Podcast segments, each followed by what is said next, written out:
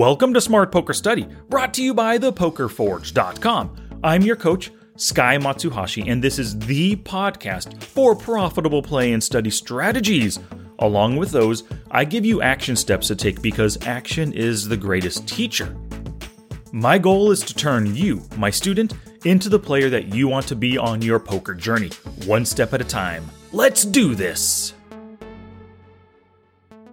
I am stoked about today's podcast episode because I'm going to give you three of my favorite plays. Now, two of them are pot earning plays, so basically bluffing your opponent post flop. One of them to get max value out of your opponents. So, I highly recommend uh, that you take notes because with this episode here, I'm going to give you the different aspects of each of these plays, what makes them successful. So, you're going to want to whip out that journal, right, Sheriff Bart? Excuse me while I whip this out. Yepers, and to help you take notes, you can always go to the show notes page. It's basically a transcript of everything I say in the episode. So go to smartpokerstudy.com slash pod 336. Okay, no more games. Let's get to work. Gambate! We win, and they get the chicks. That sucks, dude. Dude, I'm telling you, it's jobs. We gotta get jobs. Then we get the khakis. Then we get the chicks. Starting tomorrow, we gotta stop playing games. So you're about to hear me discuss some really good plays, but here's the critical idea action's the greatest teacher. Listening, sure, you're to learn something. But to really get everything you can out of this podcast, take notes on what you're about to hear and then practice these plays on the felt. So the first pot earning play is floating flops to steal turns. In this play, the general way it works is you call the flop C bet with the plan of bluffing when they check on the turn. So it's a very simple call now, bluff later plan. And I absolutely love this play and I want to share with you how to do it properly. There's five aspects that really help. If all of these things are in place, really help this play succeed. Number one is to be in position. Everything in poker is easier when you're in position. You all know this, right? And being in position makes it more likely your opponent's going to fail to c bet from out of position on the next street. When they show you that weakness, it's your time to pounce. Aspect number two is to have some equity.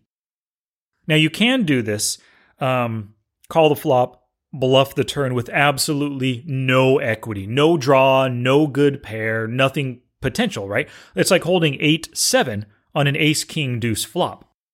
But I really like to do this with some sort of pair or even a backdoor draw or overcards on the flop.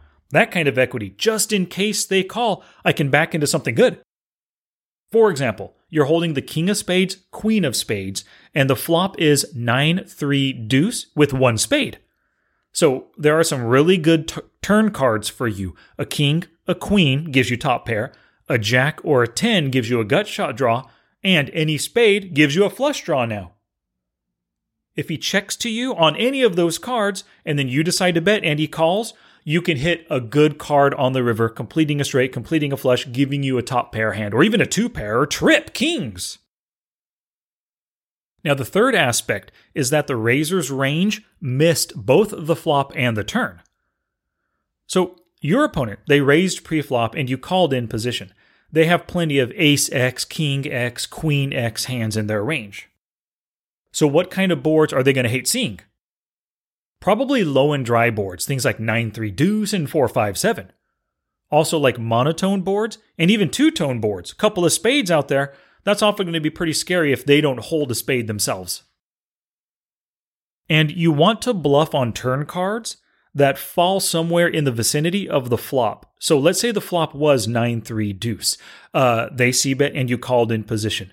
You'll really want to double barrel bluff, not double barrel, I'm sorry. You want to bluff the turn when they check to you on any 9 8 7 6 5 4 3 or deuce. All of these cards are somewhere around the 9 3 deuce flop. Your opponent realizes you called the flop. You probably connected with 9 3 deuce in some way all these other cards are going to scare them a little bit more, making it more likely they're going to fold. All right, aspect number four is that your opponent is turn honest when out of position. So, by turn honesty, uh, you're looking for players who c bet the flop a heck of a lot, but they only barrel the turn with a strong hand. So look for, if you want to look at HUD stats, flop c bet greater than 70%, and maybe a turn c bet at less than 40%. Those are, that's a really good indicator, right? The bigger that gap between the two streets of c betting, the more honest they are, the more likely they're going to fold after checking to you. And the fifth and final aspect is you want to look for a small flop c bet sizing. Maybe you know that this player likes to c bet two thirds or three quarter pot quite often. You've seen him do it with top pair hands. If they make it half pot or one third pot, there's a very good chance they're totally bluffing you, right? And pair that with them checking the turn after you call the flop. Small flop c bet equals weakness. Checking the turn equals weakness gives you an even greater indication that your turn bet is going to earn the pot. All right, so let's talk about the second pot earning play. It's double barrel bluffing.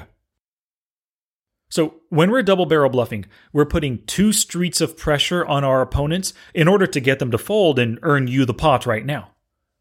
Now, many opponents, they call flops a lot because they just don't want to give up too easily, right? They called pre-flop, they hit some kind of pair or some kind of a draw. They can't give up now on the flop. But with double barrel bluffs, we want to target these players who call too frequently on the flop, but they're willing to fold on the turn. Now, again, there are five aspects to this play, and I hope you're taking notes. Aspect number one is to be in position. Again, position is critical and it makes every play that you do, it makes every hand that you play so much easier, more profitable, and more likely to succeed for value or for bluffs. So if we think about this spot, making a double barrel, you are the preflop raiser. You have a stronger range. You also have a positional advantage. Your opponents are going to be more likely to fold because you have these two advantages over them and they're just in a bad spot. Aspect number two of double barrel bluffing is to have some kind of equity. So, just like before, having equity gives you a backup plan in case that double barrel bluff is unsuccessful. Straight up bluffs like that 8 7 on the you know ace high board, eh, that's not as good as semi bluffing with at least some backdoor equity. So that prior example, king of spades, queen of spades on a 9-3 deuce board with one spade. Great hand to double barrel, right? You bet the flop, they call, but you can double barrel on a spade, which gives you a flush draw. A king or queen gives you top pair. A jack or 10 gives you a gut shot. An ace might be scary too because maybe they would have folded on the flop with just an ace, and ace hits, now they're 10 9, or jack 9 is now beat because an ace hit and you double barreled. Okay, aspect number three is the turn misses their range. You should be more uh, willing to double barrel bluff on turn cards that uh, do not interact well with your opponent's range. Now, if we think about the situation, your opponent uh, out of position checked, then called your C bet which means they likely have some kind of pair or a drawing hand. So you want to barrel on cards that do not complete draws nor strengthen their possible hands. So let's say the flop was 763. You c bet, they called. You don't really want to barrel bluff on a 9, 8, 7, 6, 5, 4, or a 3, maybe not even a deuce, right? You want to probably double barrel bluff them on bigger cards ace, king, queen, and jack. The fourth aspect of double barrel bluffing, you want an opponent who's turn honest, especially when out of position, if you've got position against them, right? If they fold versus C bets on the turn when out of position, anywhere greater than 50%, and sometimes you'll find them 70, 80% they fold. Awesome! Double barrel bluff them! And the last thing is your bet sizing. Uh, you need to hit their pain threshold with your bet size. You want to go at least the same size that you made it on the prior street, and oftentimes even a little bit bigger. It kind of it kind of helps to sell the idea that you're going for extra value now that he called you on the flop. So maybe you can go from a 50% flop C bet to 60% on the turn, or 60 then 70. Now, one interesting thing I like to experiment with is smaller bet sizes on flop. So if they're paying attention, any increase in size is going to be noticeable. If you're in position and C bet the flop 33% pot, well, they call. They they it's a small bet and it looks like uh, it looks like either one of two things trying to save money on a bluff or you're trying to squeak value out of them. When you increase it on the turn to 55 to 65%, that looks like a huge increase in their eyes, and that is definitely going to hit their pain threshold. And depending on the opponent, they might even be able to fold weak top pairs, or at least second pair hands and most draws versus this larger bet size. All right, let's get to the max value play. This is the third play we're discussing today, and it's called the River Overshove versus the Fish. So this is a play I learned from Nathan Williams or Black Rain 79 uh, and blackrain79.com. I interviewed him back in episode 162. Great interview. If you want to listen to it, go to the show notes page. It's right there. But a long time ago, he posted an article called Six Bet Sizing Tricks to Skyrocket Your Poker Winnings. Now, the sixth play is the one that I'm talking about right now. It was uh, overshoving the river with the nuts versus the fish. Now, I've used this play plenty of times to make max value off of my fishy opponents, but certain things need to line up. And let me tell you, I've screwed this play up before when things didn't line up, and I'll share how that happened in a minute. But let me talk about the three aspects that need to line up for this play. Number one is that your opponent is a fishy calling station. You want this fishy calling station in because they're the one most likely to call your river overshove. These players love calling with top pair weak kicker, second pair hands, and of course anything better. Two pair sets, straights, flushes, all that jazz, right? They don't think that uh, you know, your overshove is indicative of holding the nuts. They see the strength of their hand and they think, wow, I have a really strong hand. I can make this call. Aspect number two is that you have the nuts. And when I say the nuts, I mean the nuts. Uh, you can make this play with less than the nuts, but you've really got to be careful. Um, let's say you have Jack 10, and the board is King, Queen 9, 3, Deuce, Rainbow. So you have the nuts with your King High Straight. Awesome. If you had instead a set of nines on the King, Queen, 9, 3 Deuce board, and you shove, you're potentially risking him holding Jack 10 for the nuts versus your set of nines. And the third aspect is that the board is action heavy, so it's very wet and there are plenty of second and third best hands possible. So, a really good example of this is King, Queen, 9, 8, 7. So you hold the Jack 10, which is the nut straight, King high, nut straight on King, Queen, 9, 8, 7. But your opponent called pre flop. So on that board, they could have king queen. They could have queen nine. They could have pocket sevens for bottom set. They could have nine eight two pair. They could have even a worse straight five six because remember there's a seven eight nine on the board. Awesome. There are so many second, third, fourth, fifth best hands possible that this fish will call versus your overshove on the river. But here's my my warning to you: uh, you can miss out on value, or you can even lose your entire stack if you do it wrong. So first, um, I've tried this play against tight aggressive players, and because they're tight, they they can often get away from top pair hands, even two pair or trips if the board is just right, right? Because they can find a fold so easily, not always, but quite often easily, a smaller value bet might be a better play. Now, you can also do what I've done and screw things up royally and lose your entire stack.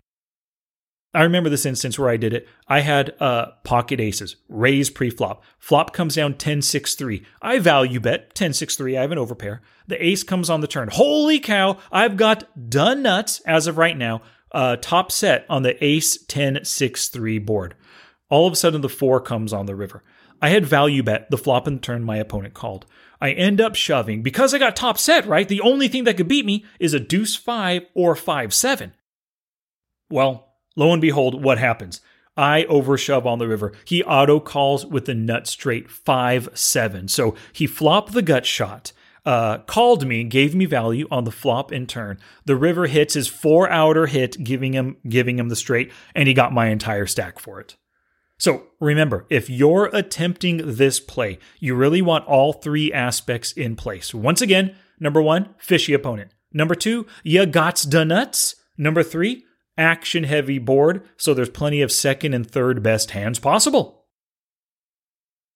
All right, before I get to the uh, challenge today, I want to give a shout out to some awesome poker peeps who purchased Post Flop Online Poker. This is my fourth book, and in the book, I talk everything post flop and I, I discuss these three plays, but also other plays within the book. So I've got to thank Rodney Salsa, Lewis Montgomery, Ian Crotty, Roy Onings, Werner Tashner, and Eleftherios Milios for purchasing Post Flop Online Poker. They simply went to smartpokerstudy.com slash post flop online poker. All one word, post flop online poker. And they picked up the book right there in either PDF or audiobook or both. And thank you very much for supporting the show. Challenge! Here's my challenge to you for this episode. Choose one of the three plays that I discussed and start practicing it this week. Look for all the factors I discussed, and when they line up, pull the trigger on the play. I don't care if you're scared. Do it scared, baby! You're only going to become a post flop master by testing out every play for yourself. So get started this week. Now it's your turn to take action and dippy dippy do something positive for your poker game. Oh, that's it now. Get out there and be somebody.